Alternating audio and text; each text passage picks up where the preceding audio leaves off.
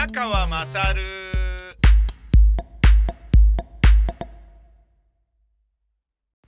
お前の母ちゃん宮川勝です。え、昨日公開したこのお前の母ちゃん宮川勝で、えー、内閣府と電話のやり取りしているものを、えー、まあ、あのー、勝手に公開したっていうですね、えー、ことがありましたね。で、ああいうのを勝手に公開するっていうのはですよ。しかもあの、声をピッチチェンジで変えることもなく、勝手に公開するっていうのは、多分、あんまやっちゃいけないことなんだと思うんですよ。放送とかだと。うん。えー、まあネットだからいいんじゃないみたいな感じでやってるっていうのはですね、あのー、まあ僕がね、えー、誰なんだお前はっていう番組をやっていた時の破天荒ぶりが、今に例えるならばヘズマリュみたいなものなんじゃないですかねっていうですね。当時の作家の中野さんと話してて、中野さんも俺も、あの、本気で楽しんで遊んでいたので、で、成果をそれなりに上げていたので、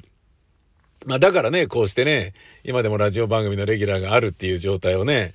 えー、30年以上続いているわけで、しかもですよ、そのゲスト呼ぶ、あの、いわゆるありてのね、幕の内ワイドとかを普通にやるっていうことを良しとしないようなタイプの僕でありながらですよ。僕がやってきた番組大体あの考えてみていただければわかると思うんですけど、まずアシスタントいなかったりゲスト呼ばなかったりね、あのー、なんかちょっとくだらないことしかやらないとか、なんかちょっと偏りがあるじゃないですか。まあ、なるだけ個性的な番組をって考えてはいるんだけれどもね、えー、生放送の場合は、もうあの生放送は今やってないですけど、で、それなりに楽しんで本気でやっていた僕と中野さんなんだけど、だから中野さんは最初その話をした時に、いや、え？みたいな感じで、つまり、あのー、あのヘズマリュウというね、ダメダメな、人、逮捕もされちゃってっていうね。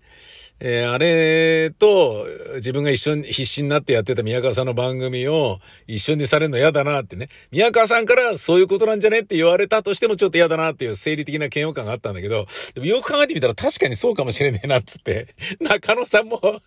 それに、いや、たし、そう言われてみたらそうなのかなみたいなね。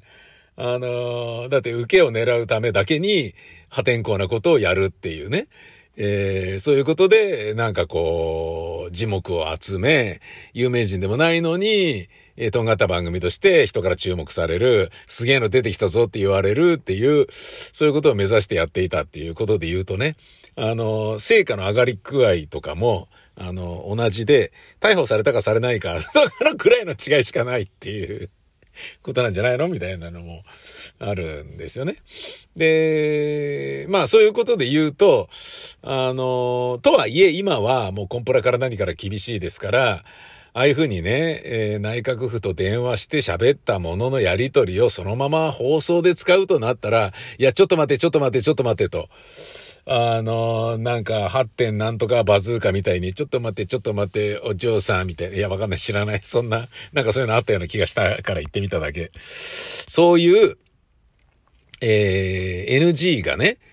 えー、多分放送局から出る可能性があるんだと思うんですよ。だって内閣府に、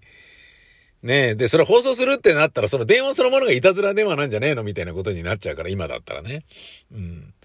あのー、中野さんとやってる時はもう完全にアットランダムに電話番号適当にピピピピって回して、夜中にですよ。で、出た人に対して、えー、ジャンプアップクイズとかって言って、日本一高い山は何でしょうとかって言って、え、え、富士山とかって言って、急に電話したら、急に電話して、いきなり出た瞬間にクイズを出したら答えるかどうかっていうのを試してみようとかっていう、もう完全100%いたずら電話なんだけど、そういうことをただやるっていうね、ひどいことをやってたんだよね。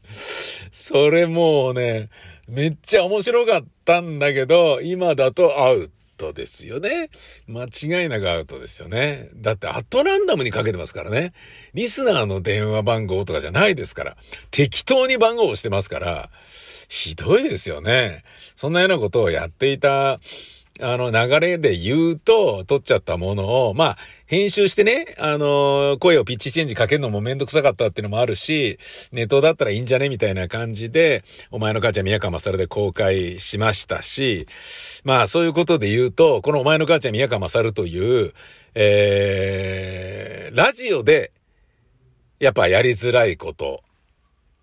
えー、ブログでも書きづらいことをできるていう場があるのはちょっと嬉しいですよね。ブログよりも、あの、ポッドキャストの方がやりやすいですよね。なぜならブログはコピーペーストされちゃいますからね。だってあのー、前に、あの、あれですもんね。えー、ちょ、僕、あの、日本放送出入り禁止になった時に、えー、僕がブログに書いたことが、えー、実はかなりショックなことがあって、ブログに書いたんですよね。だけど自分としては、それは、えー、伏せてるつもりで書いてたのに、それがコピーペーストされて、当時2チャンネルに貼り付けられて、この宮川が言ってるこれってあのことなんじゃねっつって、だからこれこれこうなんじゃね？だから日本放送はこの先こういう風になっていくんじゃないの？とかっていう、なんか、推測されて、で、それが図星で、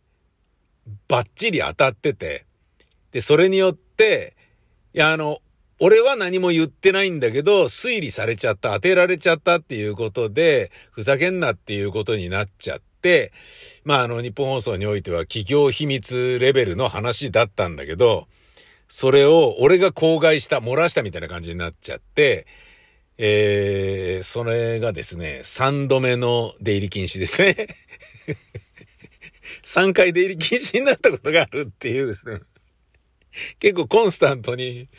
コンスタントに8年ごとに出入り禁止になってるみたいな感じの最後のやつがそれですね。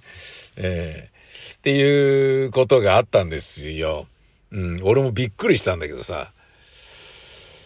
その時はね、ワードプレスとかじゃないから普通のブログだったんだけど、だけどやっぱり当たり前ですよね。テキストだったらコピーペーストされるし、そこにね、引用符、あの、区の逆さまのやつをね、貼り付ければ、宮川こういう風に書いてるけど、これってさ、つって。いや、そりゃそうだよなと思ってね、恐ろしいなと思って。だけど、この音声コンテンツの場合は、残念ながら、聞かないとダメじゃないですか。聞かないと、えー、わかんないですし、で聞いたものをこれ文字に起こすってなったら、結構な労力あるから、あの、こういうこと言ってたよっていうようなことを新たに書き起こさなきゃいけないっていう煩わしさがあるから、問題発言だとかなんだとかっていうのも、どうでもいいぜみたいな、なんか、あの、その手間がかかるとね、えー、その、なんだろうな、炎上しづらい部分もあるだろうし、まあ、あの、炎上させたいわけでもないし、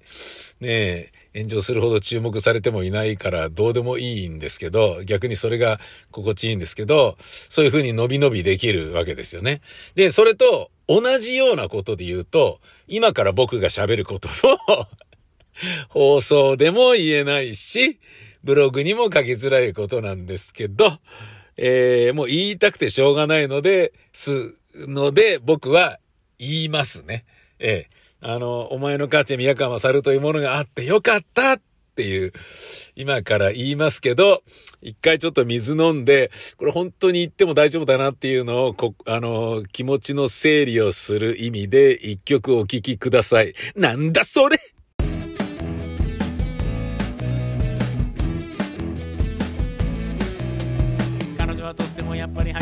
コロジストかなりエネルギー問題考えてる。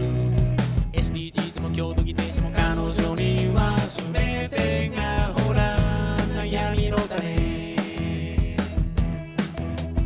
石を使えば森林伐採森がなく水を使いまくればほら海がなく。天然ゴムのラテックスは主にマレーシアのゴム園から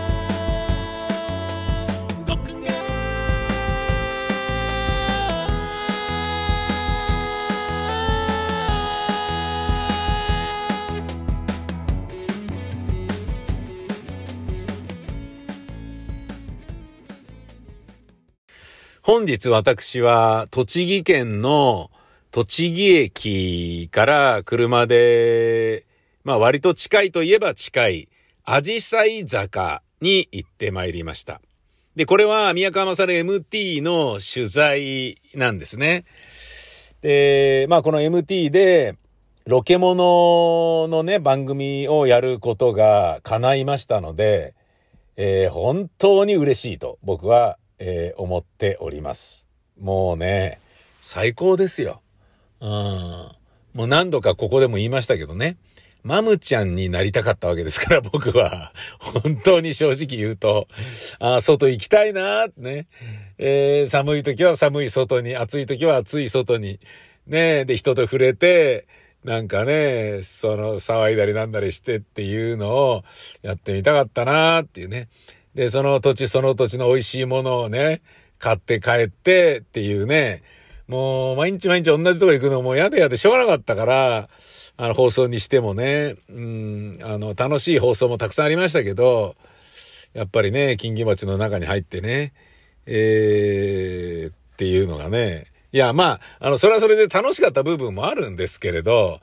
やっぱ光合成してないから、まあじゃあ運動すりゃいいじゃないかって話なんだけど、最近して、これっていいなって、あの、気づくの遅いよみたいなことにはなってますけど、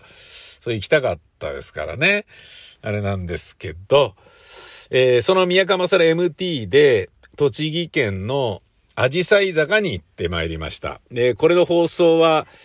7月かもしれませんけれど、あの、アジサイ坂に行くっていうのは、やっぱご存知の通り、アジサイが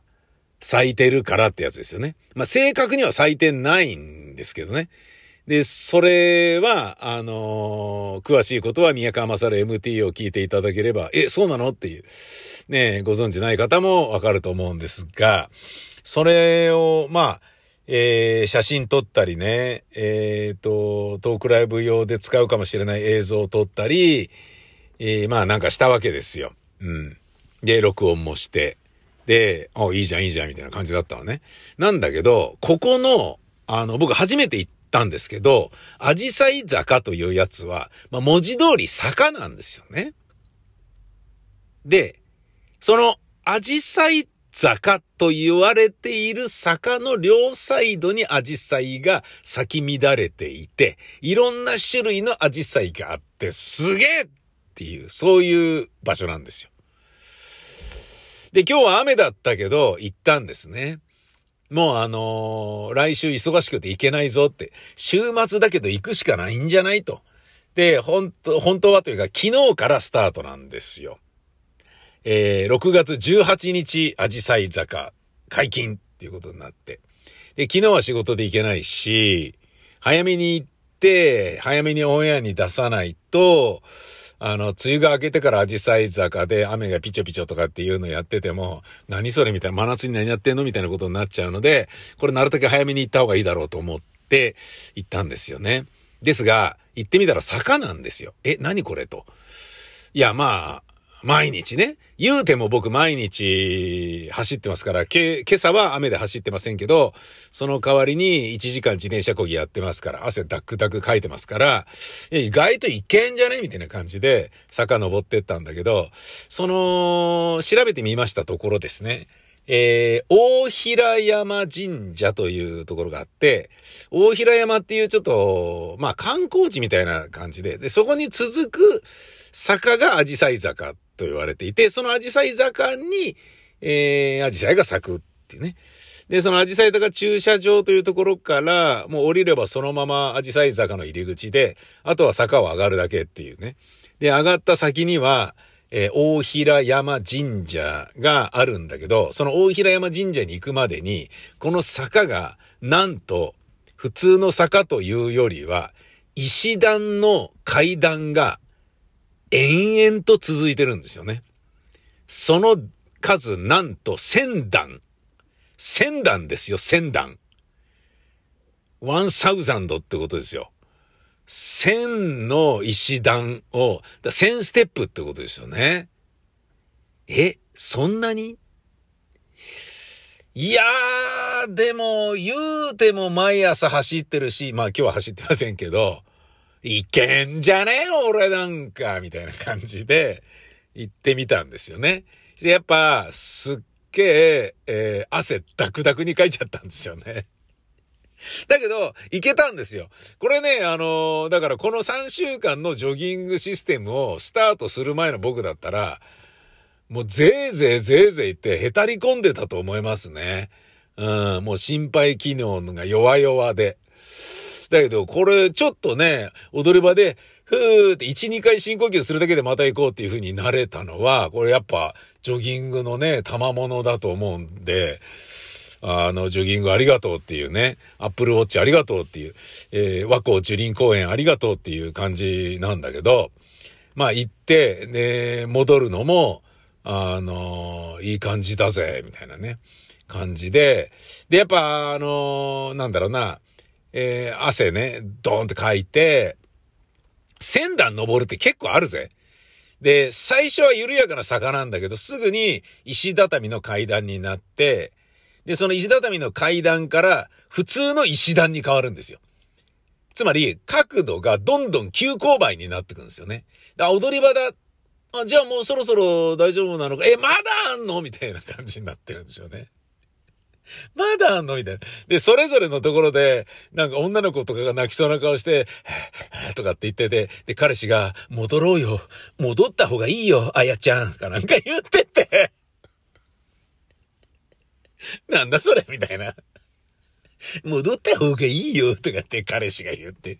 そうだね。私もうやばいかもしれない。かなんか言ってて、その、あやちゃんだかなんだか彼女さんはですね、えー、その場で引き返すっていうですね。感じになってましたよ。まあ途中で引き返すことに関して僕は何のてらいもないですからね。髭草の滝の時にそうでしたから。もうダメだ、これ言ってらんないよ。これ危なすぎるよ、これ、みたいな。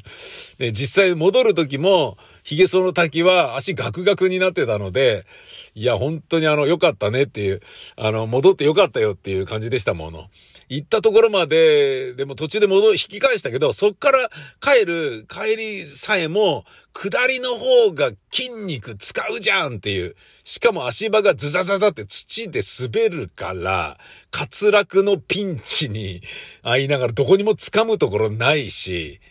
イエーって、登りだったらちょっとね、四つん這い気味に手で土を触りながら、あの、半四つん這いで上がっていけばなんとかなんだけど、下りの場合四つん這いになったら頭から転げ落ちるじゃないですか。池田や階段落ちになるじゃないですか。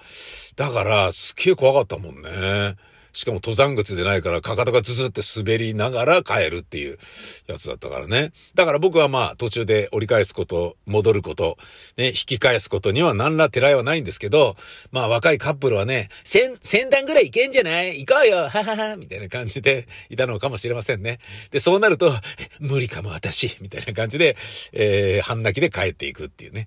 あの、雨の中ね、ちょっとあの、汗にまみれたけど、途中で帰るっていうね。あの、非常にちょっと残念な。あのね、途中からですね、やっぱあの、高さが変わるから、えー、アジサイの濃度が変わってくんですよね。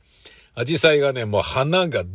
ーってあるようなのが一番下なんだけど、どんどん少しずつ少しずつ減ってくんですよね。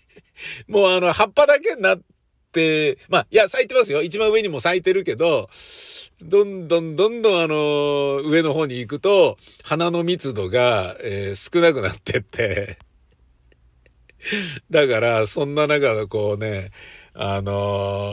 ー、なんていうの途中で引き返すとなったら、旨味は何にもないわけですよ。屈辱感しかないんですよ。その代わり、上まで行けばお参りできるし、あの、上には上でね、ちゃんとした神社の世界がありますから、で、見下ろしてね、写真を撮ってとかもできるし、その神社の写真を撮ってとか、まあ何しろお参りできるしね、いろんなものをなんか買ったりなんだりもできるからさ、いいんだけど、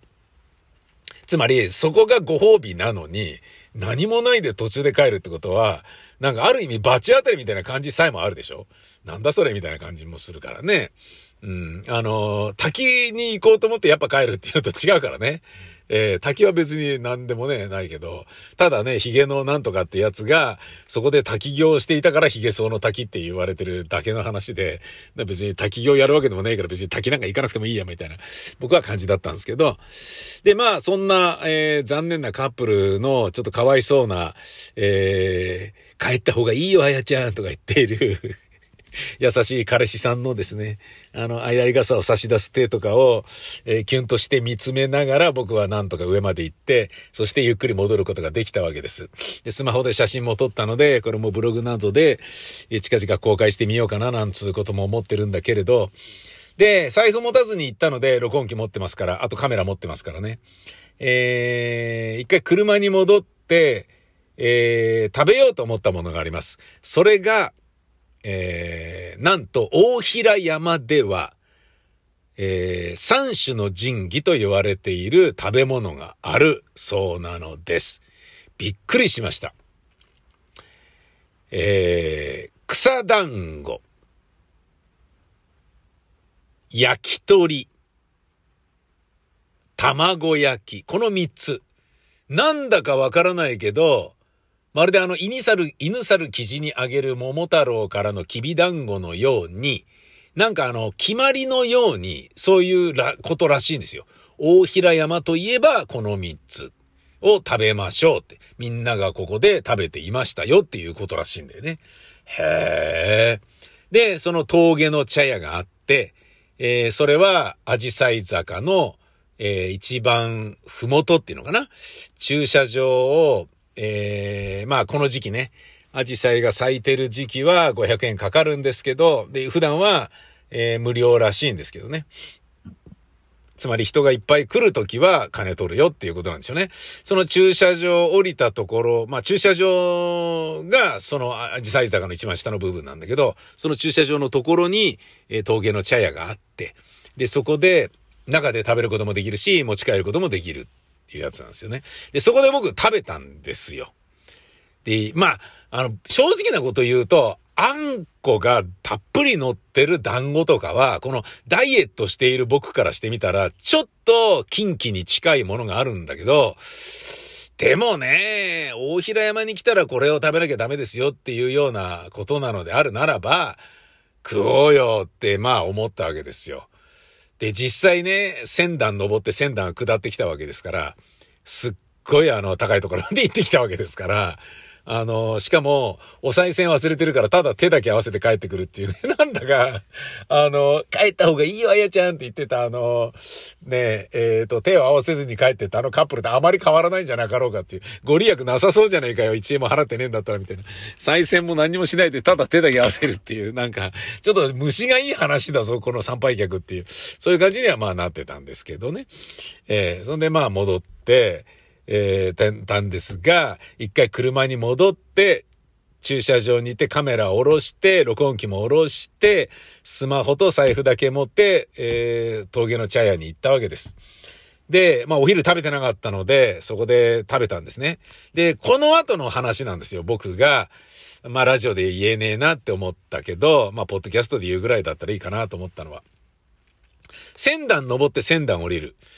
えー、その、まあ、帰った方がいいよ、あやちゃんって言ってた、えー、カップル以外にも、えー、見客な中年夫婦とか、若者とかカメラマンとか老夫婦が上まで上がるわけです。で、このアジサイ祭りの時に、大平山神社にお参りに行って、今年も健康でよかったねっていうことを確認する。今年もまだ私は登れたぞ。よかったよかったっていうことなんでしょうね。母さん早く行こうみたいな感じで、あの、ゆっくりとゆっくりと上がっていく人たちもいるし、えー、非常にあのまあ、微笑ましいんですよね。で、最初はアジサイ確かに見てるんですよ。めちゃあるからね、下の方は。で、それを十分見る余裕もあるんですよ。坂が緩やかだから。で、それが石畳の坂になって、うん、ちょっと長くなってきたな、坂が、みたいな感じになって、で、そっから石段になると、えー、っと、もう脇なんか見てる暇ねえな、みたいな。急げみたいな。これ一歩、あの、足をずるって滑らしたらゴロゴロゴロって、それこそ池田屋階段落ちの蒲田行進曲の安のように、あの、転がり落ちちゃうわよ、みたいな、そういうところですからね。うん。まあ、手すりは真ん中にあって、右側通行になってるんだけど、そこにお年寄りが行ったり来たりするんですよね。で、僕が、えっ、と、卵焼きは、あの、一人分っていうのはないんですか？つって。だから二人分がなんかパックになって売られてたのね。あ、ここで食べていった行かれるんであれば、あの、大丈夫ですよ、つって。あ、そうなんですか？で、食べてっていいんですか？あ、大丈夫ですよ、つって。パッと中を見たら、あの、外のね、オープンエアのカフェじゃねえや、テーブルには、えー、何人かお客さんいたんだけど、店内、あの室内の方には、あの、桟敷、桟敷じゃねえや、えー、あの、畳の上の、あの、席も、座敷の方も、あと、普通のテーブルの席も、4つぐらいあったんだけど、誰もいなかったんで、あ、誰もいねえじゃん、つって。やっぱ雨だと、土曜日でも、やっぱ、ちゃんと、あれなのね、みたいな。えー、ディスタンス取って、車に持ち帰って車で食べてんのね、いいじゃん、いいじゃん、みたいな感じで、じゃあ食べますって。誰もいないから僕中入って食べたんですよね。マスク取って。で、それぞれ美味しかったんですけど、まあ、こっからなんですよ、僕がね。えー、まあ、言っちゃいますけど、あのー、後からお年寄りの夫婦が、一組来て、で、その後二組来て、って感じになったんですよね。えっ、ー、と、まあ、端的に言うとですね、最初食ってる時はすげえ美味しかったんだけど、食い終わった時にはなんかすごいまずいものを食べたような感じになっていたんですよね。どういうことかっていうと、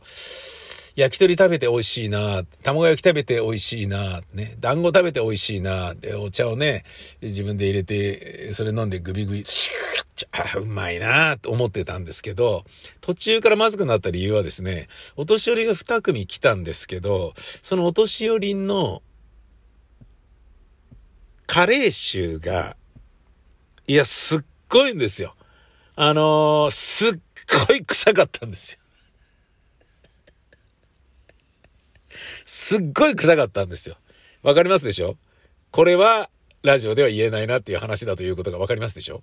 いや、あのー、脇がとかじゃないんですよ。脇がで臭いって言ったらそれはもうしょうがない話ですから、ねそれ病気なわけですから、どうしても。まあだから、加齢臭だって同じだよ。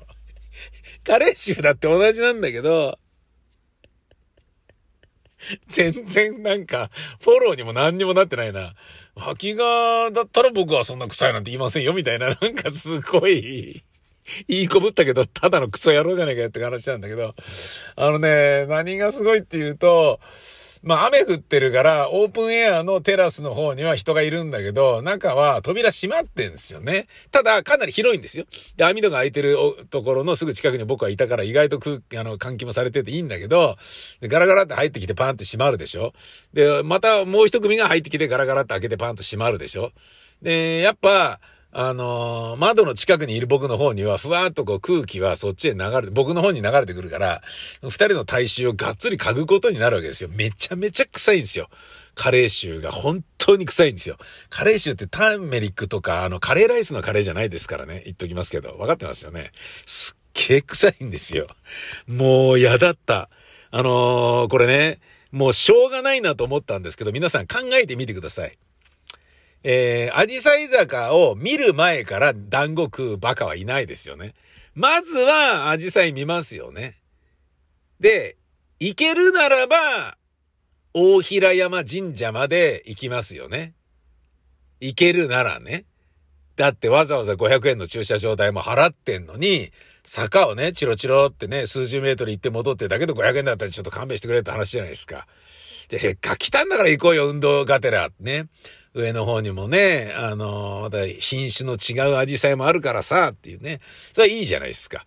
いいと思いますよ。だけど、老夫婦が頑張ってですよ。ただでさえ中年親父でも加齢臭がひどいのに、お年寄りってものすごい、乾いてる場合はいいんだけど、汗かいたらすっごい加齢臭ですよ。俺自分の父親の匂い嗅いで思ったことありますもの。年寄りの加齢臭って半端ねえなと思って。だ腐敗臭みたいな感じがするっていうか、そんなこと言っちゃいけないけど。でね、池田さん考えてみてくださいよ。千段の石段を登って、千段石段を降りてきた汗だくのお年寄りの加齢臭だ。半端ないんすよ。この世のものとは思えない臭さなんですよ。何この臭さ もうびっくりした。最初の一組入ってきて、何この臭さ。えどうしたの？え何これ？脇がなの？あの人。違う。脇がとは違う。え臭い臭い。うわ汗だ。千段行って戻ってきた。汗が全部一気にここに俺に、俺の鼻をついている。うわ、また一組入ってきたお年寄りカップル。うわ、わ、わ、わ、わ、わ、なんか、いや、涼しくていいわね、とか言ってる。お前はいいかもしれないけど、おばあちゃんあなたはいいかもしれないけど、俺めっちゃ臭いですから いや、だから、今日学習したことをはっきり言いますとね、誰もいないから、あ、じゃあ食べようかなっていうのは良くないってことですよ。もうね、あの、小池百合子さんに怒られるぞって話ですから、僕はね、あの、指令が来てたから、まあ、季節物言っとこうぜっていうことで、あの、宮川勝 MT の取材で仕事で栃木県まで行きましたが、行くにあたっては電車も乗ってませんし、車でね、行ってますから、あれですけど、ただ、せっかくね、車で行って、えー、っていうことをやってるわけですから、物を食べるときも、あのー、車に持ち帰るべきだったなっていう話ですよ。つまり、えー、外食をするということをしちゃいけないって話です。外食したらこういう罰が当たりますよっていう話です。いやもうちょっとぐらいいいんじゃねみたいな感じで行くと、もう恐ろしい匂いの老夫婦がドカドカって入ってくる。あれがだから、あの、いわゆる外食ポリスの老人だと僕は思いますね。僕たちは、あの、非常に汗臭い、加齢臭が強烈な、えー、外食ポリスの腕章を締めた老夫婦たちに、みんな、あのー、睨まれてるっていう話ですよ。最悪だよ。何この話、ひどい、ひどいこと言ってる。いやもうびっくりだった。いやあのー、わかりますよね。あの、千段登って千段降りたら、多分だって俺だって臭かったと思うんですよ。他にお客さんいないから誰もなんだよあの親父とかって言ってないだけで、すっげえ汗かいたもんだって。雨降ってるし、ちょっと寒くなったら嫌だなと思ったから、上っ張りのジャージを着てったんだけど、こんなの着てくんじゃなかったっていうぐらい、びしょびしょになったからね。うん、上半身、下半身ともに。パンツもびしょびしょになったから、千段登ると。雨は傘で濡れてないのに、内から湧き出る汗で、ナトリウムとかカリウムで びっしょびしょになるっていう感じでしたね。だからそういうことで言うと外食もやめといた方がいいんじゃないかっていうレベルのみならず、やっぱ県境を越すっていうのもダメなのかもしれないな。そういうことで言うと、ゆりこごめん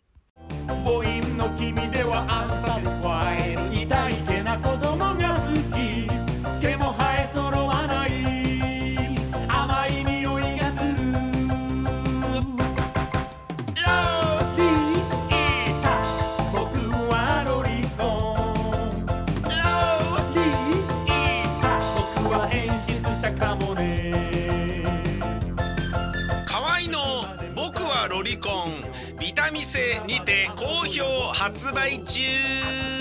ビタミセの URL は v-mise.com v-mise.com です